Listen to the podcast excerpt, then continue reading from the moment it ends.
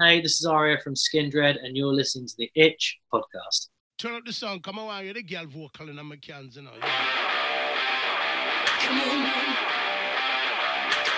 Super psycho and Benji dread We don't live around some up man Well them them pretend Come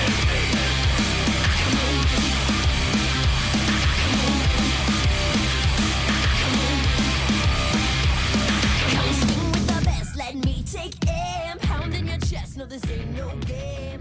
Lost your breath when the moment came. You're listening to The Itch. My name is Casey. My name is Dan. And I'm Aaron. And this week we are scratching the itch to go psycho again because we kind of did it once before in episode 107. Yeah, except this time we get to do a wonderful interview. We had the pleasure of speaking with Miss Skye Sweetnam, the lead singer of Sumo Cyco. I saw them back in June in Chicago on the final tour date of their tour with Black Satellite, and we've been wanting to speak with them ever since. And uh, we were super excited to get the opportunity to chat with Skye. And um, she had a lot to say about a lot of things. Yes. She did, and it, it- you know it's it's interesting when we were doing preparation for this interview. We realized that we had a lot of topics that we wanted to try to cover as much as we could, but we didn't want to talk too much about certain topics. But theoretically, we probably could have done an entire interview just on like one or two topics alone and just talked like ad nauseum about one topic. But we ended up not doing that, which is great on our part. But Skye is such a joy to talk with, and we're excited to to bring this to you. We had about an hour's time just to make sure that we weren't wasting her time and, and taking too much of her day. and so we were definitely blessed to have as much time as we had with her. This guy's got a fascinating story. I won't dive into all the details, but she's been in the music industry since she was a young teenager. And so this is a woman who has been all over the place in terms of a musical career. So she she knows how to handle interviews, that's for sure. And she's got so much history that it, we could barely scratch the surface in that full hour. Yeah, we even kind of said it uh, that uh, you know we're we're probably going to have to have her back. We had a lot more topics that we didn't get a chance to cover, so um, Yeah. it was definitely definitely exciting to talk to her, and and uh, I'm, I look forward if we ever get a chance to talk to her again. I'm looking forward to new Sumo Cyco music. Yes, their album Initiation came out in 2021, and frankly, we didn't really give it a much of a listen until 2022 and realize how good it was. Otherwise, it would have been on. I can say for sure it would have been on my top 20 last year. It would have been on all of our top twenty list. I'm pretty sure. yeah, somewhere. Yeah, and so even this felt delayed, but you know maybe that's uh maybe we can get hopeful about some new stuff to come in the future, and definitely an excuse to have her back. We've kind of talked about this. There's just been so much new music that it's it's a bit overwhelming, and and this kind of fell to the wayside because of all the new music that was coming out, being just bombarded with all the stuff post pandemic. Yeah. But I feel like we're doing this band the justice they deserve by having two episodes about them within a span of a couple months. Yeah, I agree, and, and we kind of been doing that with a, a bunch of artists, and I, I think it's worked out great. I, I love being able to spend multiple episodes on artists that we truly believe deserve it. Mm-hmm. And Skye is definitely one of those. So, without any further ado, here is our conversation with Skye Sweetnam of Sumo Cyco.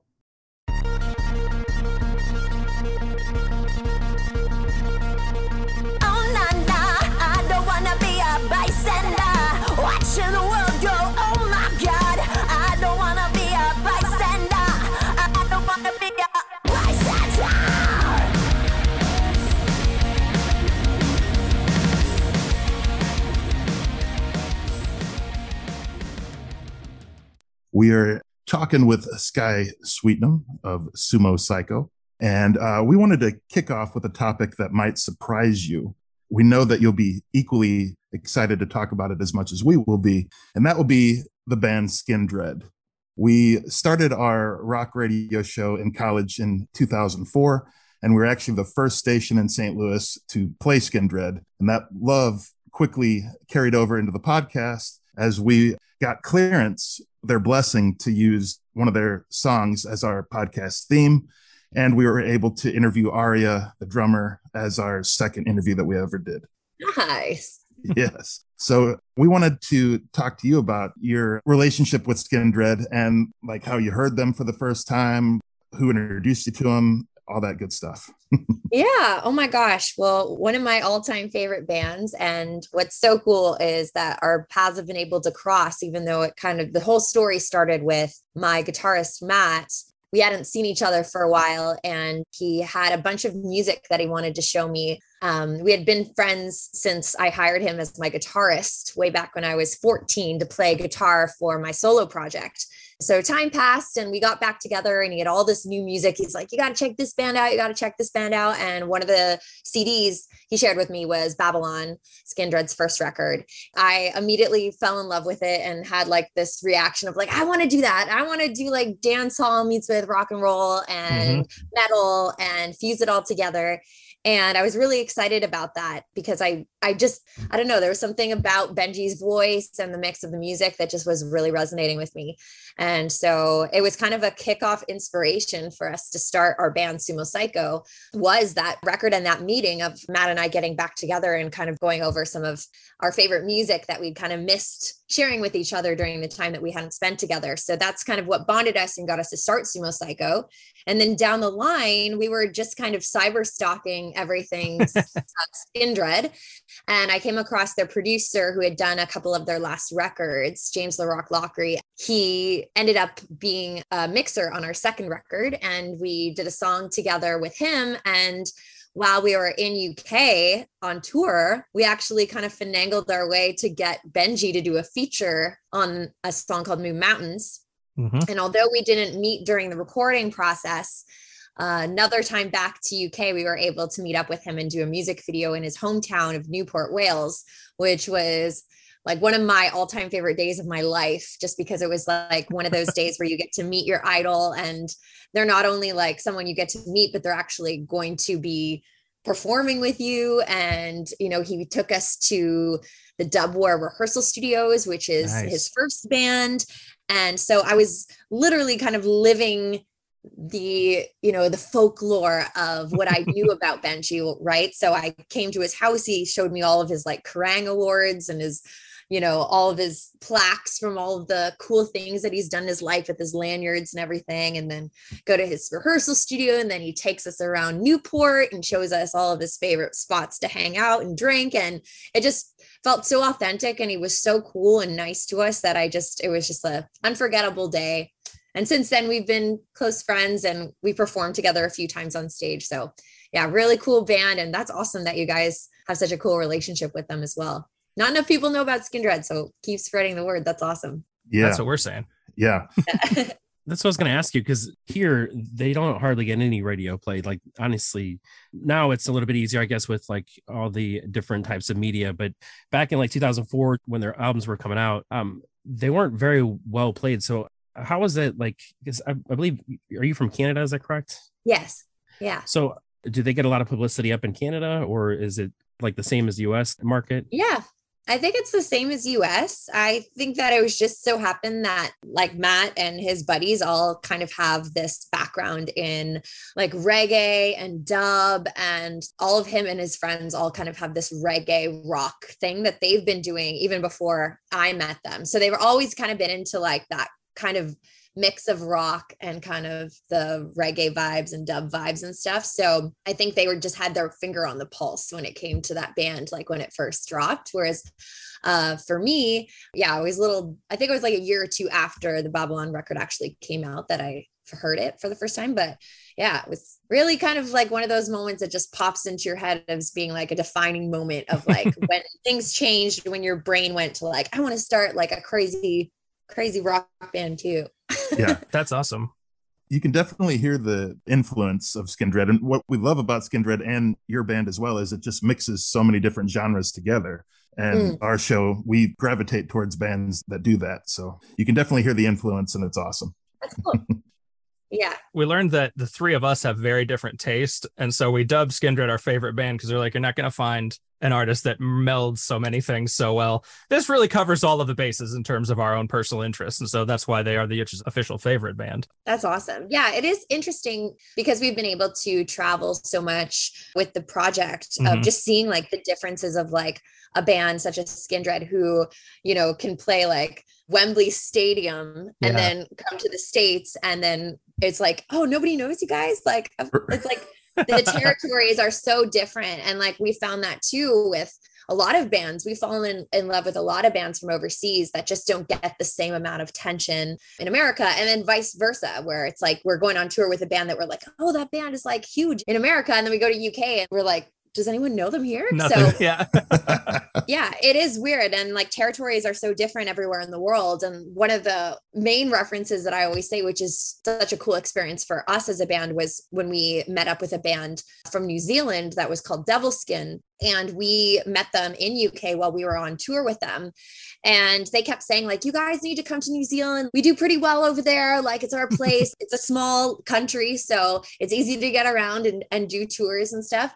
And I was like, man, like, I would love to go to New Zealand, even if, you know, we don't really make any money touring. Like, I just want to have the experience of going to New Zealand and playing a show. Like, that would just be so sick. So the fact that they ended up inviting us to go to New Zealand and then have like an entire experience of a beautiful country and then be blown away um the story i'll tell is we arrived to the first venue and their manager came in and said guys guys this is really great. Like we sold 300 tickets. And i was like oh my god that's awesome like i'm very happy to play new zealand in front of 300 people like i'm a happy camper today and then he was literally just playing a trick on us to overwhelm us as we came out on stage and there was like 3000 people waiting for us and this band just was so kind to invite us because we'd never played New Zealand. We've never had play in New Zealand. It was a completely new territory for us. Um, but they wanted to share the love of their country and show us around. And they wanted to like show us like what they do there. And that was like such an interesting because they just like are just this huge band in New Zealand. And then in other places, I say devilskin and nobody knows who they are. So it is kind of cool to go to these pockets of the world where certain things or certain styles of music or certain bands are like, you know, these massive superstars. And then, you know, in other parts, you can kind of have this like secret that you know about them and no one else does. And we actually kind of had a similar experience to you when you listened to Skindred and you wanted to be in a metal band. We listened to Skindred and we thought we need to get bands like these out to the world. And, and we were actually super appreciative of them because if I can honestly say, if it wasn't for Benji appearing on that song, I don't know if we would ever would have heard of Sumo Cyco. So uh, we are definitely appreciative of them for introducing us to you. And we have definitely tried to carry your torch of your band, getting you guys the word out there for you. That's awesome. Thank you.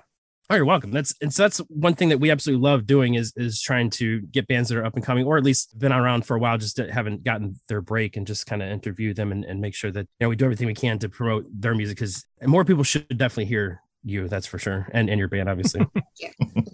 It's funny. Just last a couple episodes back, we interviewed a band from Finland called Blind Channel. Their story is very similar to what you're talking about, where like they're one of the bigger rock bands in Finland, and they're they just made it to the U.S. for the first time, and they're playing much smaller shows at that point. So we had talked about doing this sort of like interview series of international artists, and and when we were setting this up with you, I was like, does like Ontario really count as like international when we're based in like the Midwest US. So like we're it's kind of our neighbors really. but now you're telling stories about Newport and going to New Zealand and stuff. So I think we might have to count it at this point. I think we've got an international episode on our hands here, just based on your world Dude, travels. Yeah, Canada represent, y'all. There you go. You're our first Canadian representative, I believe. So that'll be cool. yeah. That's awesome. So you had mentioned earlier that you were with your guitarist Matt since you did your solo career back in 2004, and you actually you have a really fascinating career right before Sumo Cyco. You were kind of a pop artist and um, almost made it big. You were actually on tour with Britney Spears on her Onyx Hotel tour, and I believe that kind of got canceled because of some injury. You also did like the voiceover work as the singing voice for Barbie, and then the first show ever as Sumo Cyco was opening for Hollywood Undead in front of a thousand people. So somewhere within all that, you guys met and formed this very creative relationship. Can you tell us more about how you two formed this connection that's lasted through all these years? Yeah. So I remember the first time I met Matt, he was trying to skateboard on a big gear cart down the middle of the rehearsal studio. And uh, we had a bunch of guitar players lined up to audition to be in uh, my pop backing band. So at the time, I was signed to Capitol Records and I was about to go out on kind of some promo tours and start touring, and we needed um, some players. And it just so happened that uh, the kind of guy that they hired to kind of go look for these players was based in Hamilton, Ontario, which is not too far from where I grew up in Bolton, but um, it's kind of like what we consider like the the rock and roll kind of gritty version down the road from Toronto. So Toronto's like, you know, high class, upscale, and then and then Hamilton's like the gritty, like steel town where they have like all these call it Mordor sometimes because all the fires from the steel plants are all in the air and it kind of looks scary because you come over this massive bridge and it's like all this industrial stuff and so these guys are like tough, kind of seasoned around the block musicians that had been kind of in various amounts of bar bands and some touring bands and stuff, but they're like, you know, road dogs kind of guys. So kind of getting to know them was you know, for me, a young girl of 14 who hadn't seen the world yet and was basically used to like my you know, theater productions is how I kind of got my start and song and dance stuff, singing competitions and whatnot. I was like, okay, let's let's meet the real guys that do like the rock and roll. So it was a huge influence on me being uh, in a band with them because they had so much real world experience about being in bands. They had toured in bands. They like knew music history and all these cool artsy scenes that i was just learning about as a teenager. And i really looked up to up to the guys because i just thought it was the coolest thing as i was getting in the rock business that they had like all this cool experience and they were the real deal. So Matt and I became friends uh, through those years of touring on the road, and yeah, we did some crazy tours together. We went like to Hong Kong was like our first plane trip we went on together. Wow. Um, we did uh, 50 dates with Britney in America and then in Europe. And we played like this first tour we did was in summer camps across nor- the northern states. So that was like a weird kind of adventure as well, like surprising all these kids at summer camp with like this pop out stage and stuff. so we had like a ton of fun and we did all these promo tours. Matt and I got really close because since he was the guitarist, whenever they would send us out to do like acoustic radio promo tours, he was the only one that would come because he would play guitar.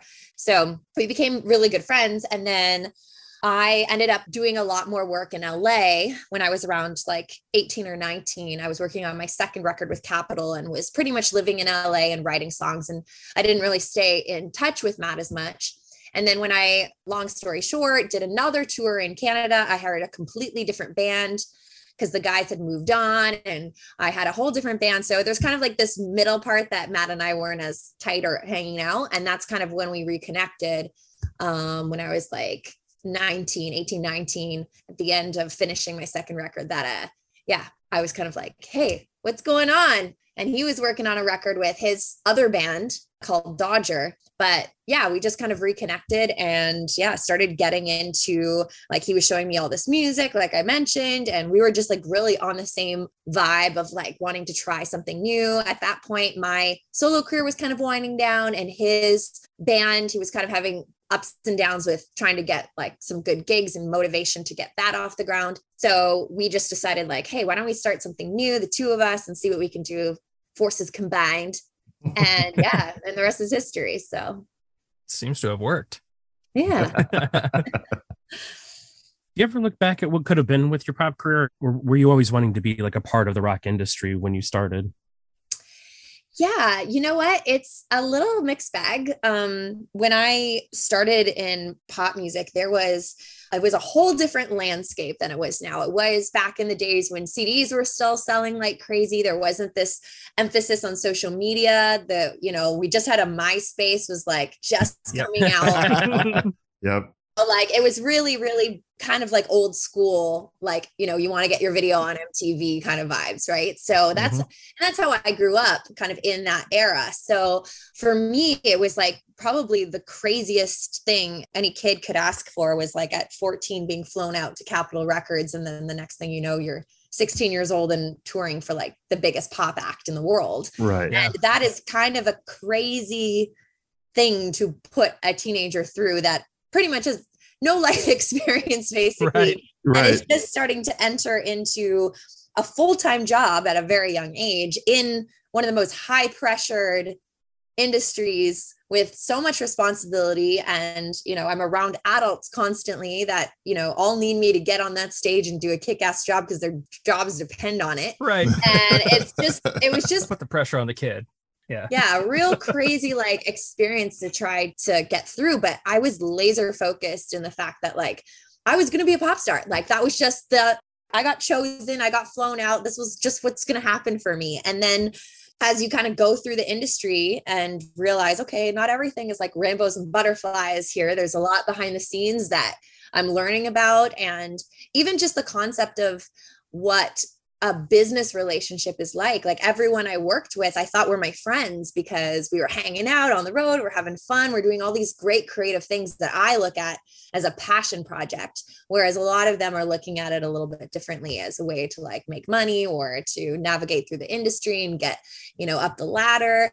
And here I am thinking everybody just wants to be my friend and around me. And it's like, no, you got to learn that lesson Yeah. and um, so there definitely things that happened in my pop career that I, you know, looking back, think, oh man, I could have done this differently or that differently. And there were so many moments that I felt like it was this close to just like tip the the scales mm-hmm. tipping to being like full blown into like you know superstardom but there's also all these like weird moments that were just like holding me back from it. And I often say to people that kind of going through the process of ending my pop career was probably like the most humbling thing for my personality to be able to go through because if I had never had like some of those downs, I think I would have just been like my head would have exploded because ever since I was 16, you know, I'd, I'd have all these like amazing things happen to me and never have a moment that's like, hey, like ground yourself, like things don't always happen like so perfectly for everyone. So having a lot of those kind of like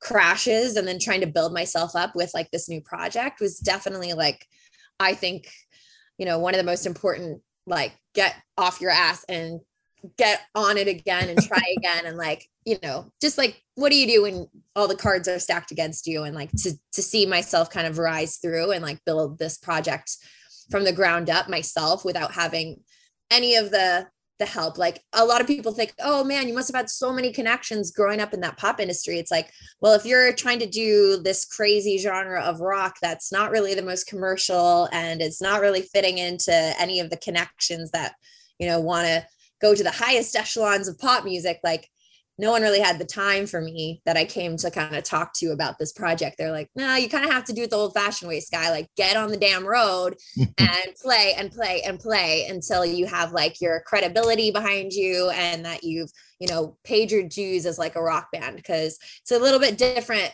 journey as a pop act or a rock band. Um, so, so yeah, so there's times definitely that it goes back in my mind, like, oh man, that would have been cool. Or maybe I would have had like my dream car by now if that happened. you know, but everything I feel like has gotten me to where I am today. And I'm in a pretty awesome spot. And it's pretty cool to be able to to have all the life experiences that I had. Like my mother will always say, like, you never made a million dollars, Skye, but you sure have a million dollars worth of experiences. And that's that's very true. Like I had so many cool things happen to me in my life. And um, but yeah, I, I always did though love guitar driven music. And that's the one thing that even through my pop music, it's very clear Mhm. that everything had guitars in it. R- loved that little bit of rebellious kind of angst in everything I did. And a lot of people think that I changed so much. Oh, you must have changed overnight. You went from pop act to rock act. But if if you really look into like the transition, you know, singing about not wanting to go to school and how much I hate boys was really rebellious at 14, but not so much when you're growing up and you're like in your early 20s. So the sentiment of of the rebellion and wanting to like be aggressive was still there it just was displaying itself in a different way and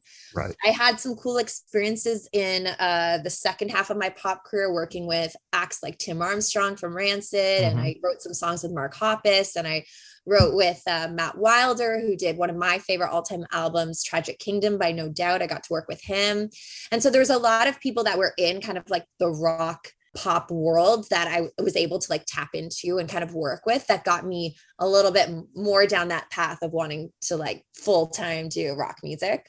So it was all there. It's just, yeah, it just took a little bit of time for me to find exactly what I wanted to do. it actually does seem like a fairly natural progression the way that you explain it there. Like it's not really that far fetched it's just a series of moves that like kind of sequentially move you further and further towards this like kind of more chaotic and like the metal world or whatever you that kind of thing. Yeah and I, I gotta give matt you know all the credit too because he i'm the top line writer. I do all the lyrics and melodies but he's like the genius behind all like the crazy riffs and the the drumming and the you know, interesting kind of calypso vibes mixed with like reggae, mixed with Yeah. like that's all, you know, coming out of his brain musically. And uh, that shows like he comes from like a really diverse background as well. So um having him as a, like a big influence in my life has definitely kind of pushed me into like having like a diverse taste in music and really kind of um I think it's really cool when you have a friend who kind of helps you get into music because sometimes you need a little bit of a nudge towards something that you may have not immediately like maybe you heard the first song and weren't really kind of into it but then someone goes no no no you have to listen to the full record. Like it's Yeah. amazing. And then you're like okay maybe I'll give it a second chance. And he's that person for me. Like he's always like being like Skye have you listened to that song on the record? Like and I'll give it a second chance and be like wow like if you didn't point that out to me to give it a second listen or to like invest more time into this band like maybe i wouldn't have fallen in love with them the way i i have. And i think that that's what we are for a lot of people is like one of those bands that maybe you don't understand the first time you listen to it. It's kind of like what the hell is going on here? And then once you give it a little bit more of a chance you're like wow there is some kind of real cool hidden gems within it all that are bringing something different to the table and something interesting. So I hope that there's people out there willing uh, to give us the kind of like nudge to their friends the way that Matt has to me. Yeah. I've heard you and Matt both say that you're very polarizing for people, and people either really love you or really don't. Mm, and I, don't I think part of that is similar to Skindred because you bring you bring happy, like joyous energy mixed with heavy, hard energy, and then the people that don't like to enjoy the fun side and like to shit on everything, they just like to talk bad about stuff for no no reason. They don't they don't want to have fun, and you should embrace the fun.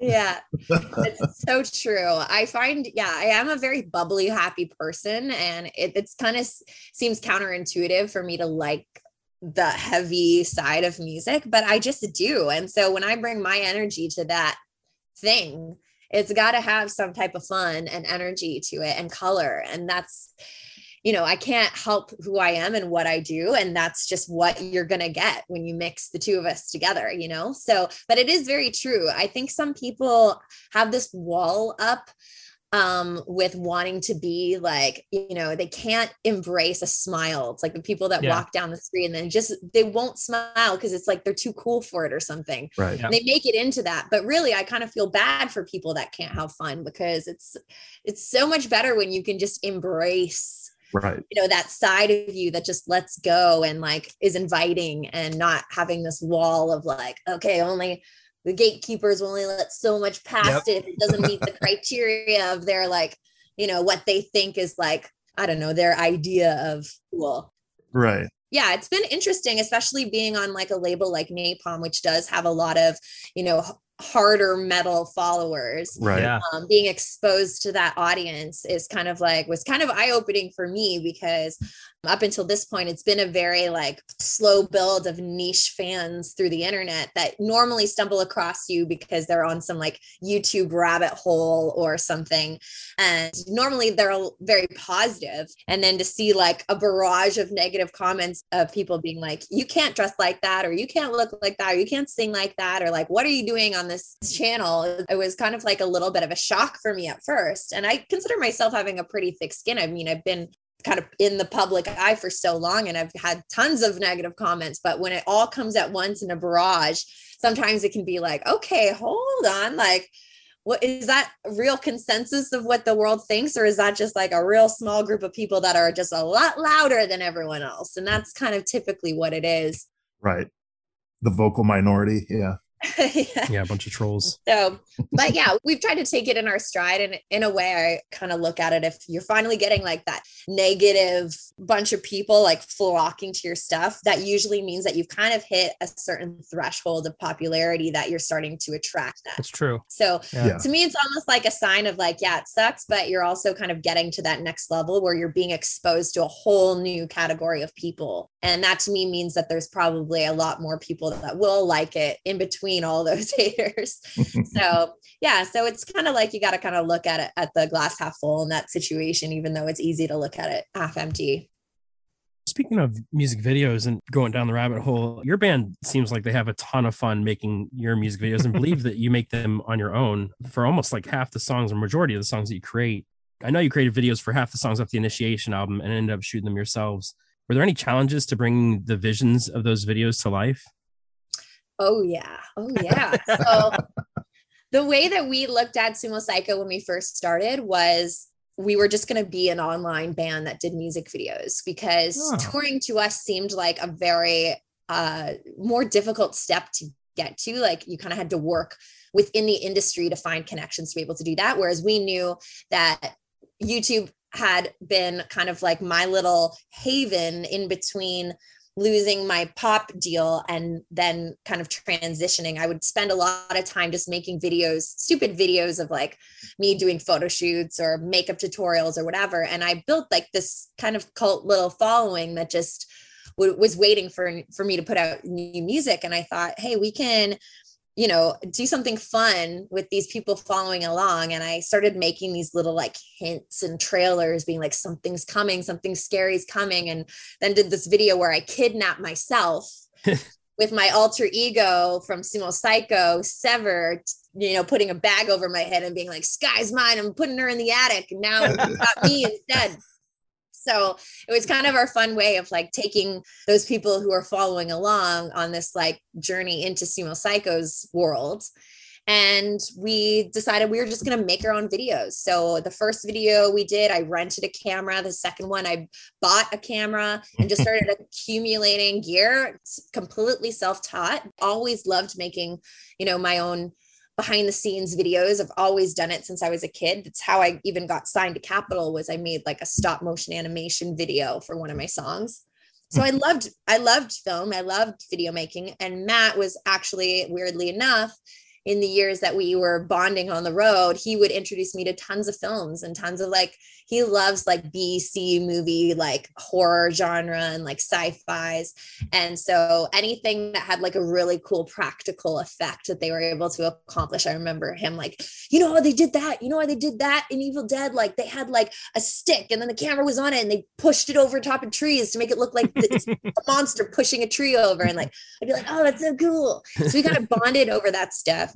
So we're like, let's do that in our videos. Like, let's take that energy and make music videos. Yeah, we just self-taught and every single Sumo Cyco music video is directed by Matt and I, or one of us or the other. We started with our first record. We made all the music videos like continue from where the first one left off. So it was kind of Right. like a going down the Alice in Wonderland kind of world of our world of Cyco City. So we had all these kind of characters and different kind of warped time kind of stuff where I, I'm in one area and then a door opens and I'm in a, a cornfield, you know, we did all this kind of fun stuff. And then, yeah, just kept building off of that and learning. For a couple of videos, we even got involved like some extra crew, but we've always been so DIY with it because we just found like music videos can suck up a huge portion of a band's budget.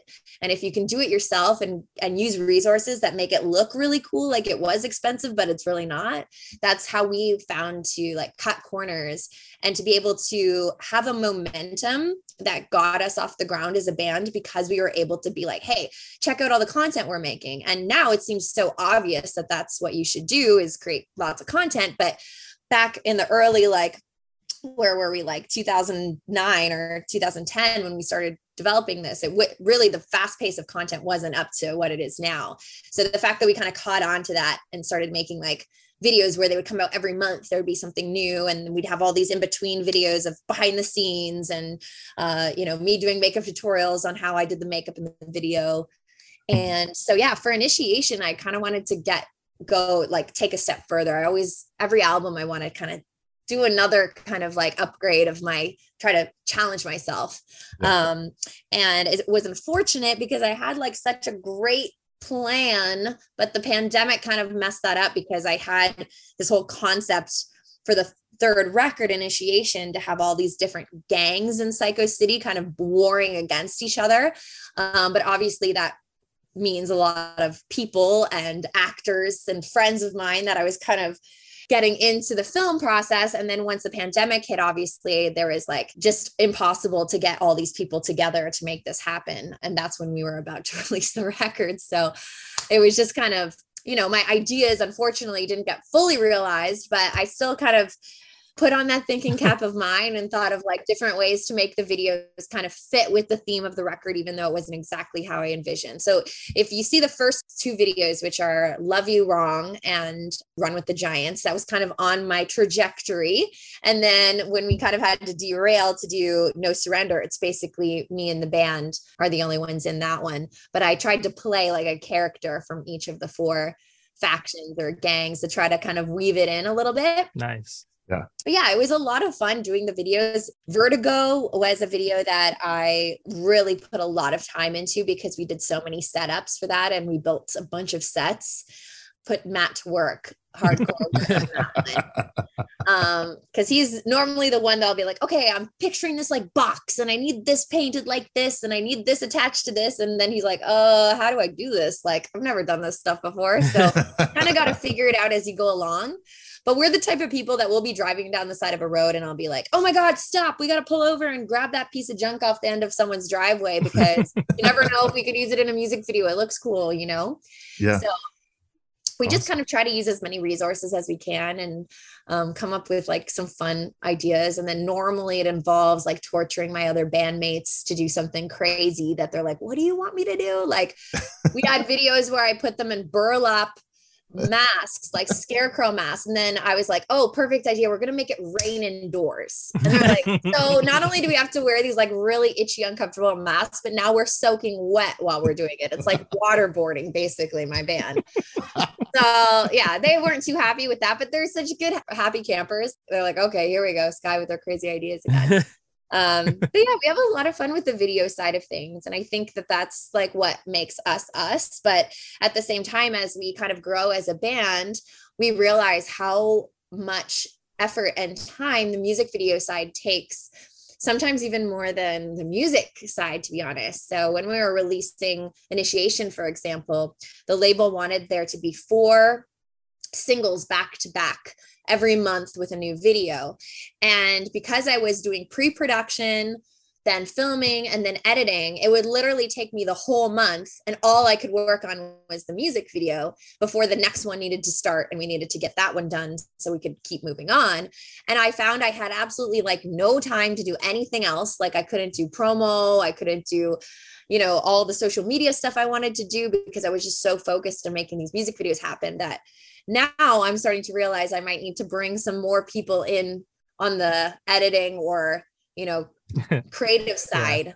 Even though i have a hard time losing con- my crazy control that's one thing i'm i realize that i have a little issue with this control because of how i felt so out of control at the end of my pop career not being able to you know release for instance my second record uh, was shelved in America, and I was only able to release it in Canada and Japan, which was still great. So it saw the light of day. But there's a lot of things when working with a larger company that you're kind of one cog in the machine and you don't have complete control over everything, which is what I gravitated to with Sumo Cyco. It's like, I can control all of this. It's my baby, you know?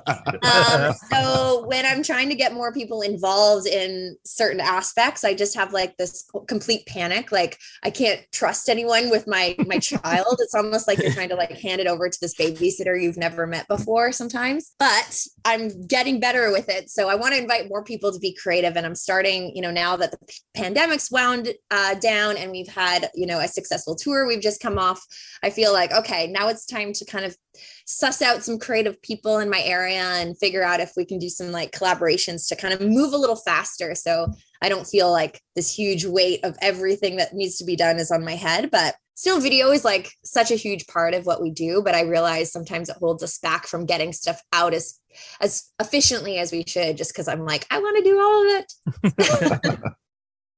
it seems like most of your videos or most of your songs that you uh, make take place in the fictional world called Cyco City. What comes first? Is it, I guess, you know, does the music help create the concept or does the concept help create the music? Yeah. So a lot of the time it is music first, but there has been some ideas that I don't know, just pop into my head of like, oh man, this would be really cool to like make a video that was centered around something like this. And then I'll come up with like a phrase to be like maybe in a chorus somewhere in, in one of the songs. So you never really know where that inspiration is going to hit. And then sometimes something happens out of the blue, like a pandemic or something that completely changes your plan, or a song that you thought was going to be a video ends up being not one of the contenders for singles or something like that. So it's really, I find it really hard to completely have like this master plan from the outset. Um, it's really a lot of rolling with the punches to see what kind of comes out um, and to be open to suggestions too because i think if i'm too focused on like this is the way that it's got to be from like in the inception of the idea then i won't let in ideas from you know matt or from the other band members or from like our management and things like that. And i think it's it's smart to be open to ideas and at least sussing everything out to just be like oh this is a possibility. Let's just see if this works better. So uh, for us, I think it's definitely like a scramble for me because out of everyone in the project, I'm the one who really holds on to this Cyco City concept. I just, I love fictional worlds and I love having kind of this ongoing theme through everything that we do. Whereas I think sometimes Matt could like take or leave it, where he's like, if it's a cool video, it's just a cool video. It doesn't matter if it like takes place anywhere. But I'm like, I want to put in these little Easter eggs so people know. like, I will get down to the fact where I'm like a day or two away from the video video and I'm scrambling to make like drink labels and everything has to be completely unique to Cyco City. I don't want a bottle of Tito's vodka. I want Vixen vodka with their own label and it says made in Cyco City on the bottom. And it's like, no one's going to notice that. That's awesome. But I just feel like that's just my brain. I want to do as much as I can, like a full production would. yeah, yeah. Usually they would have an art department for all this stuff, but I'm trying to do every single thing. And and I think Matt realizes for me, he's like, okay, girl, let calm it down. you know, people aren't gonna notice all this stuff. Like you didn't get by with being just in a rock band without having like all this kind of world attached to it. But I think it's just something that's you know, my little pet project as part of the band is always trying to integrate everything to Cyco City. And I know there's a few kind of crazy fans of ours that know all the all the ins and outs and details that I'm like, I yep. can't let them down. You know, I can't let them down. They're going to be watching to see what we do next. So it is a secondary part. The music is our main focus and like what we want to be uncompromising with. And then the videos, I want them to stand alone, but uh, at the same time, if I can weave in a little bit of Cyco City in there, that would be like, you know, that's the ultimate what we hope for every time. that's fair. I love the idea that you guys are kind of it's more than a band. It's sort of this like all-purpose art project. So it's obviously very into the visual and how you're constantly changing up the look and you built a whole fictional world. When we were doing prep for this, Dan was like, Do these guys have a graphic novel? And I was like, I don't think so, but probably they will at some point. If they don't, that's got to yeah. be on the horizon somewhere. For sure. Yeah. There's so many projects like that that I would love to do. And I, I even just feel like I just need to do just some like overall YouTube videos to just explain to those that are maybe meeting the band now or just catching up now. Yeah. To be like, hey, here's how everything's kind of played out in the history to kind of like take you through like a cold notes version of like the Cyco City history, just to refresh everyone about it, just because it can be kind of a hard thing to just jump in the middle of if you're just overwhelmed by like, oh my gosh, they've released like 32 music videos and all these in between videos with these little storylines. So yeah, one day I'll I'll get to all that external stuff, I guess, but it's a lot. Yeah. Right now it's same thing, like always never enough time in the day. Always got so much to do. So I do want to make sure that we note because we got to promote something here for people to check out for you guys. So I saw you guys live at Reggie's a couple of months back. Awesome. Uh, it was, I think, the last date on the tour with Black Satellite. And you guys either recently or just about to, I can't remember to be honest, put out a tour book. Yeah and which I think is a, a super cool idea that you're probably not the very first to do it, but it's not that common. I think it's a great idea. It's like, you know, a collection of concert photography and notes from these shows and journal entries and just like you're kind of talking about this like behind the scenes. Let me get all the little notes and all the tidbits and the, the details of how all this went. So that's cool, like not only as something to market and sell, but something for you guys to have 10 years down the line. You go back and look and remember all this stuff too. For sure. Like you have it so well documented. Yeah. So that's just something for people to check out. And you're welcome to give us more details on that if you like as well. Yeah. So, way back in 2018, we made our first tour book. We were on tour with our girl Francesca Ludikar, which is a great photographer who's helped a lot, a lot along the way with Sumo Cyco's art and, and whatnot. She's next on our list of questions, actually. Okay, cool. Um, so we did a tour book with her, and we actually had no intention to do a tour book for this tour. We just so happened to meet a young photographer named Holly Turner, who was actually on tour with Black Satellite, the Mhm. opening act. And we had about another six weeks of touring to do when we ended our tour with Black Satellite. We're jumping on another tour. And we kind of asked her, like, hey, what are you what are you up to? And she was like, Oh, nothing. If you guys want a photographer slash merch girl, I'm in. so I was like, okay, cool. And then I showed Holly our tour book that we had made. And she was like, oh my gosh, this is so cool. Like every photographer these days is kind of stuck in this digital world of constantly putting things out digitally. But a lot of them don't get the opportunity or chance as much to have like a printed version of their work. So I think that that was really appealing to her. So we thought, yeah, let's make this happen. So along the journey of the last six weeks of tour, a lot of our social media posts you can see she has like a scrapbook look to uh, some of our posts and that was holly and i kind of working together to kind of anticipate that there was going to be a tour book and we were going to do something similar to that it's going to be really cool it's in the pre-order stage right now and we're hoping to ship them out at the beginning of october just because it takes a little bit after the tour is done to like get them all made and finalized and stuff Yeah. but yeah, I'm so excited about it. It's going to be our second edition, and there's lots of crazy stories. There's like our bass player getting taken away by a sheriff in Texas. There's, um, oh my gosh, so many things. There's like this whole uh, arc of all the crazy things we've eaten throughout the tour, which is just a story in itself. Um, all the days off and like almost like shooting fireworks into like someone else's RV and me getting sued for it. Like there's so much fun stuff that you'll only find in the tour book. So if anybody wants to check out like the real life behind the scenes of a touring band, it's all at sumocyco.com. You can pre-order now and it'll be out in a month. Yes. There you go. That's awesome. So you brought up Frankie Ludikar. Another one of our favorite bands is, is Nonpoint, and we know that you guys have had we've had a couple of conversations with them on the show. They're they're great, and we know you guys have had a relationship with them for a while. Can you tell us more about that? Like, obviously, Frankie, she's sort of a she's a videographer. She's really a, a called a Jill of all trades, uh, particularly for them right now. But I know she's done a lot with you guys in the past as well, and that fits so perfectly into like you're talking about how much this like visual and video like aesthetic that you guys go for. Yeah. So can you can you tell a little more about that kind of relationship and with you and her and Nonpoint? Yeah. So I knew Fran from like way back in the day. That's why she's Fran or Francesca to me because I knew her before she even had the nickname Frankie. Yeah. Frankie was my neighbor and she lived 10 doors down in the country, which is like a lot, a long way down the road. But I didn't know she was there. This talent was there until I was doing some of my pop stuff and she had this screen name on my message board that said Bolton Girl. And we are both from Bolton, Ontario, which is our hometown. And I was like, who's this Bolton Girl? She must live somewhere in Bolton. I mean, not a lot of people would call themselves Bolton Girl if it wasn't for that. and I just noticed she had like this really cool art that she was always posting.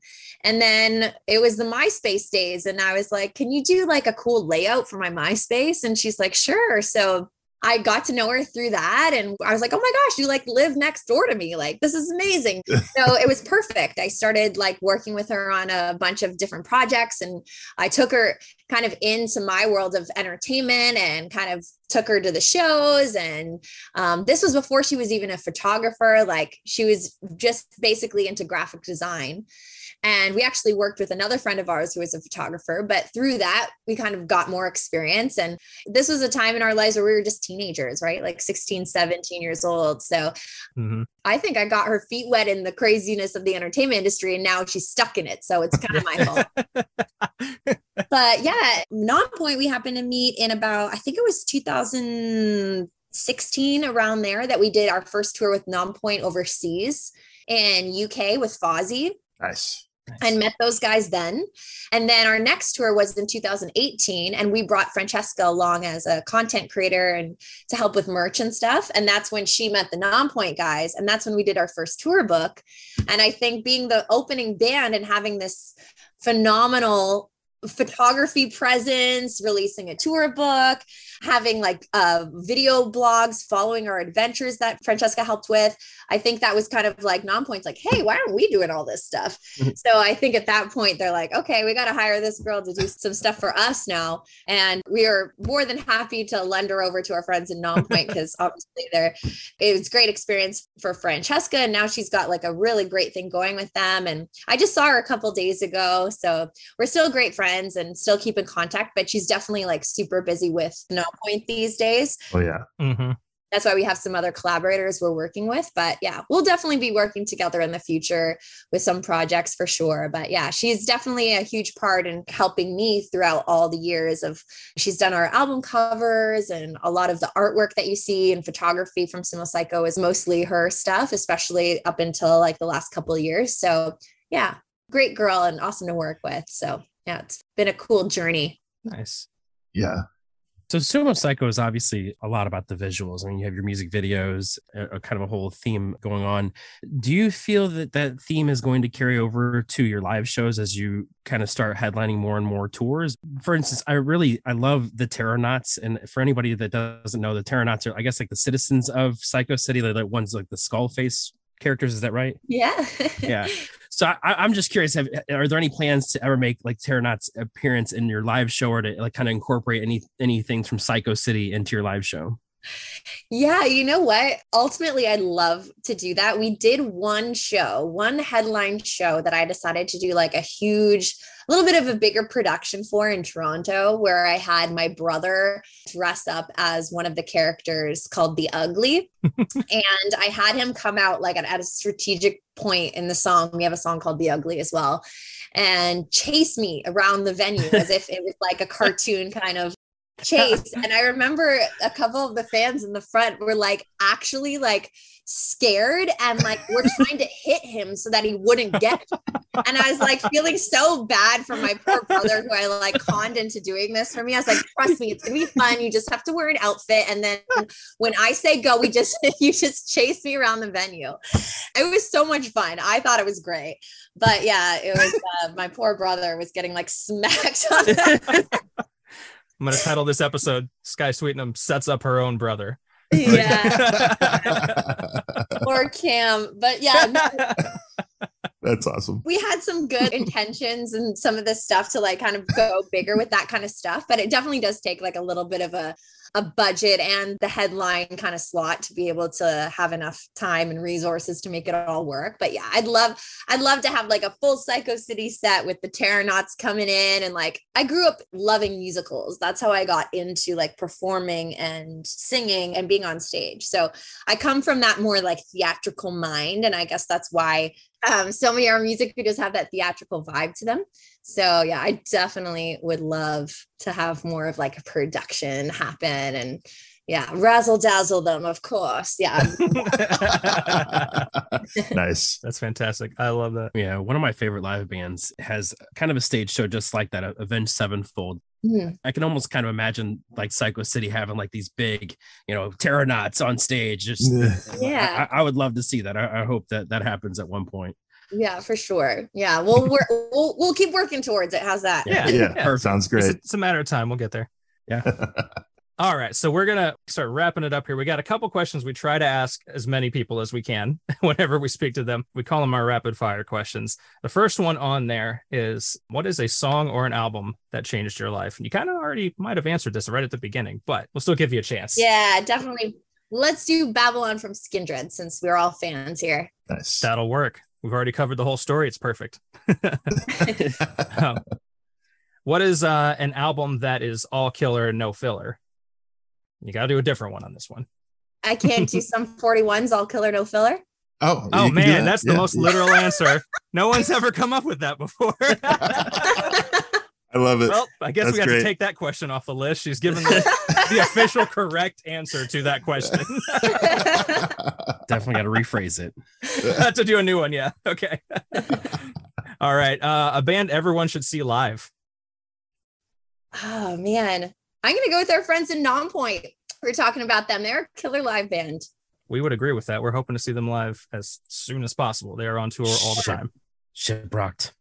Dan's about the shiprock life. He's gonna do it. all right. And then last, an artist more people should know. This is your chance to shout out somebody else. Yeah. I'm going to give it to Enter Shikari from UK. They're one of Matt and my favorite acts, and we're going to go see them in concert next month. So I'm really stoked for that. Um, they're amazing, well known in UK, as, as we talked about some of the bands that are popular one spot, but North America needs to get on on the Enter Shikari train because they're so talented and just creative and the records like just like ourselves span a lot of different types of moods and go super heavy but also super pop and light and just en- encompass a lot of artistic exploration and I, I love them so enter shikari Fantastic. North America also needs to get on the sumo cyco train too. right? yeah, That's true. We're gonna, yeah, yeah. that's what we're pushing for. Well, Skye, thank you very much for giving us your time. We Thank really you. appreciate it. Enjoyed. yeah thank you guys so much for spreading the word and supporting that's so great to hear that you're you know out there trying to champion some of the bands that need the help to to get awareness out there so that means a lot guys so keep it up Absolutely. Thank you. Yeah. Thank you for your time. We appreciate it. Of course. Hope to see you guys again. So maybe reach out when we have some new music out and we can do this again. That's the plan. Definitely will. Awesome. Thanks Take so care. much. Thank you very much. Bye.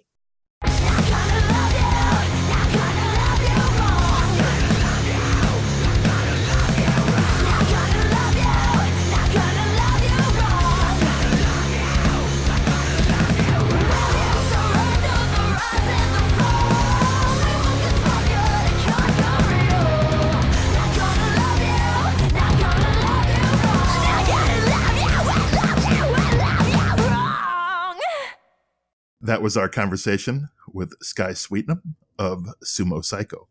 So I, I did want to kind of make mention. Uh, we were under the impression by the email too that Matt was going to be joining the interview, and so we actually kind of had prepared some questions for him too. Uh, so I was a little, I was a little disappointed that he he didn't join. But one of the things that I deducted from her responses, and I, I'm sure that I'm not far off to be honest, but you know, she makes mention of basically the people being around her she thought would being her friends and a lot of them were just business associates just trying to do their job or, or make it to the next level. But it sounded like you know matt was one of those true friends he just sounds like a true genuine guy even with her how not without her saying that he, he just sounds like a true genuine guy because he called her back you know he's he was excited to share music with her like a like a friend would do you know Right. that's what i do with all my friends Right. that's probably why they don't call me anymore but um That's most of what our group text is. Right. Right. Yeah. yeah Checking out songs. so uh, you know just I, I, that even kind of made me a little bit more disappointed that we that we didn't get a chance to talk to him but um because you know he's he's kind of the musical genius behind Sumo Cyco and I just would have liked to pick his brain a little bit more about that but like we said we're definitely hoping that we get a chance to talk to them again um and maybe more than just Su- you know more than just uh Skye. Well, on the flip side of what you just said there, the thing that we were kind of worried about was we had so much, so many topics that we wanted to touch on, and we did touch on basically all of them. Yeah. But we we were worried that if if we had Matt and Skye, that we wouldn't be able to hit up as many topics as we would have liked.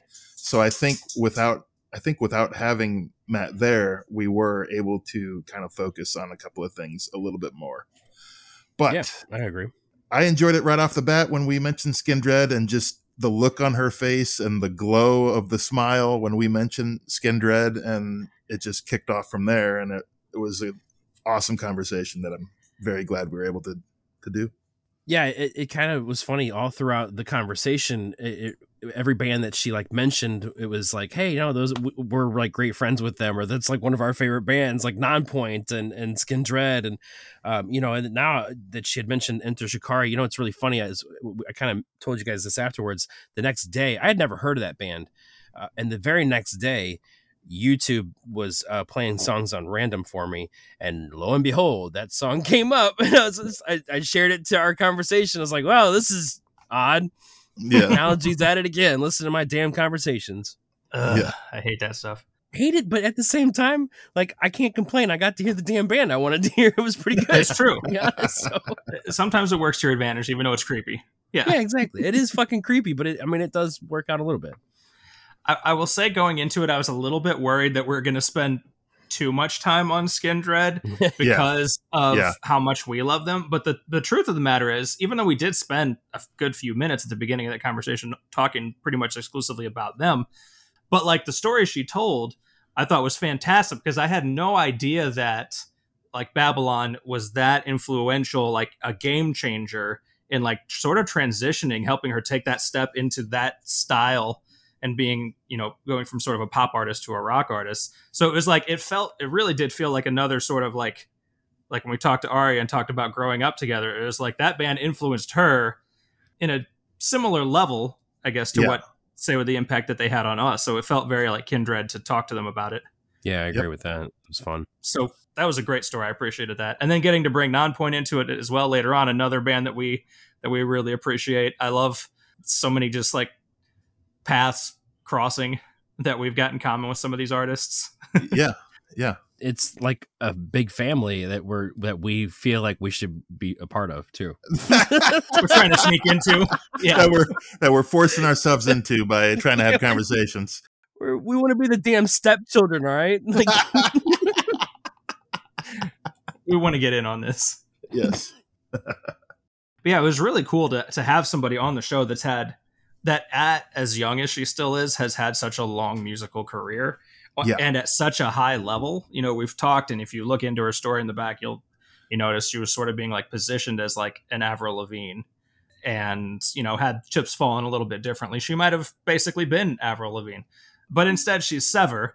And we like that a lot better personally, anyway. and so Yeah, right. we're all for that. But man, I didn't re- realize the extent of their music video uh, making. I guess like I, I knew that Mhm. they had a lot of music. Video. I had no idea they had thirty-two. Right. She specifically 32. mentions in the Yeah. in the interview, Right. it's like half the songs they've ever made as a band, pr- maybe Yeah. more.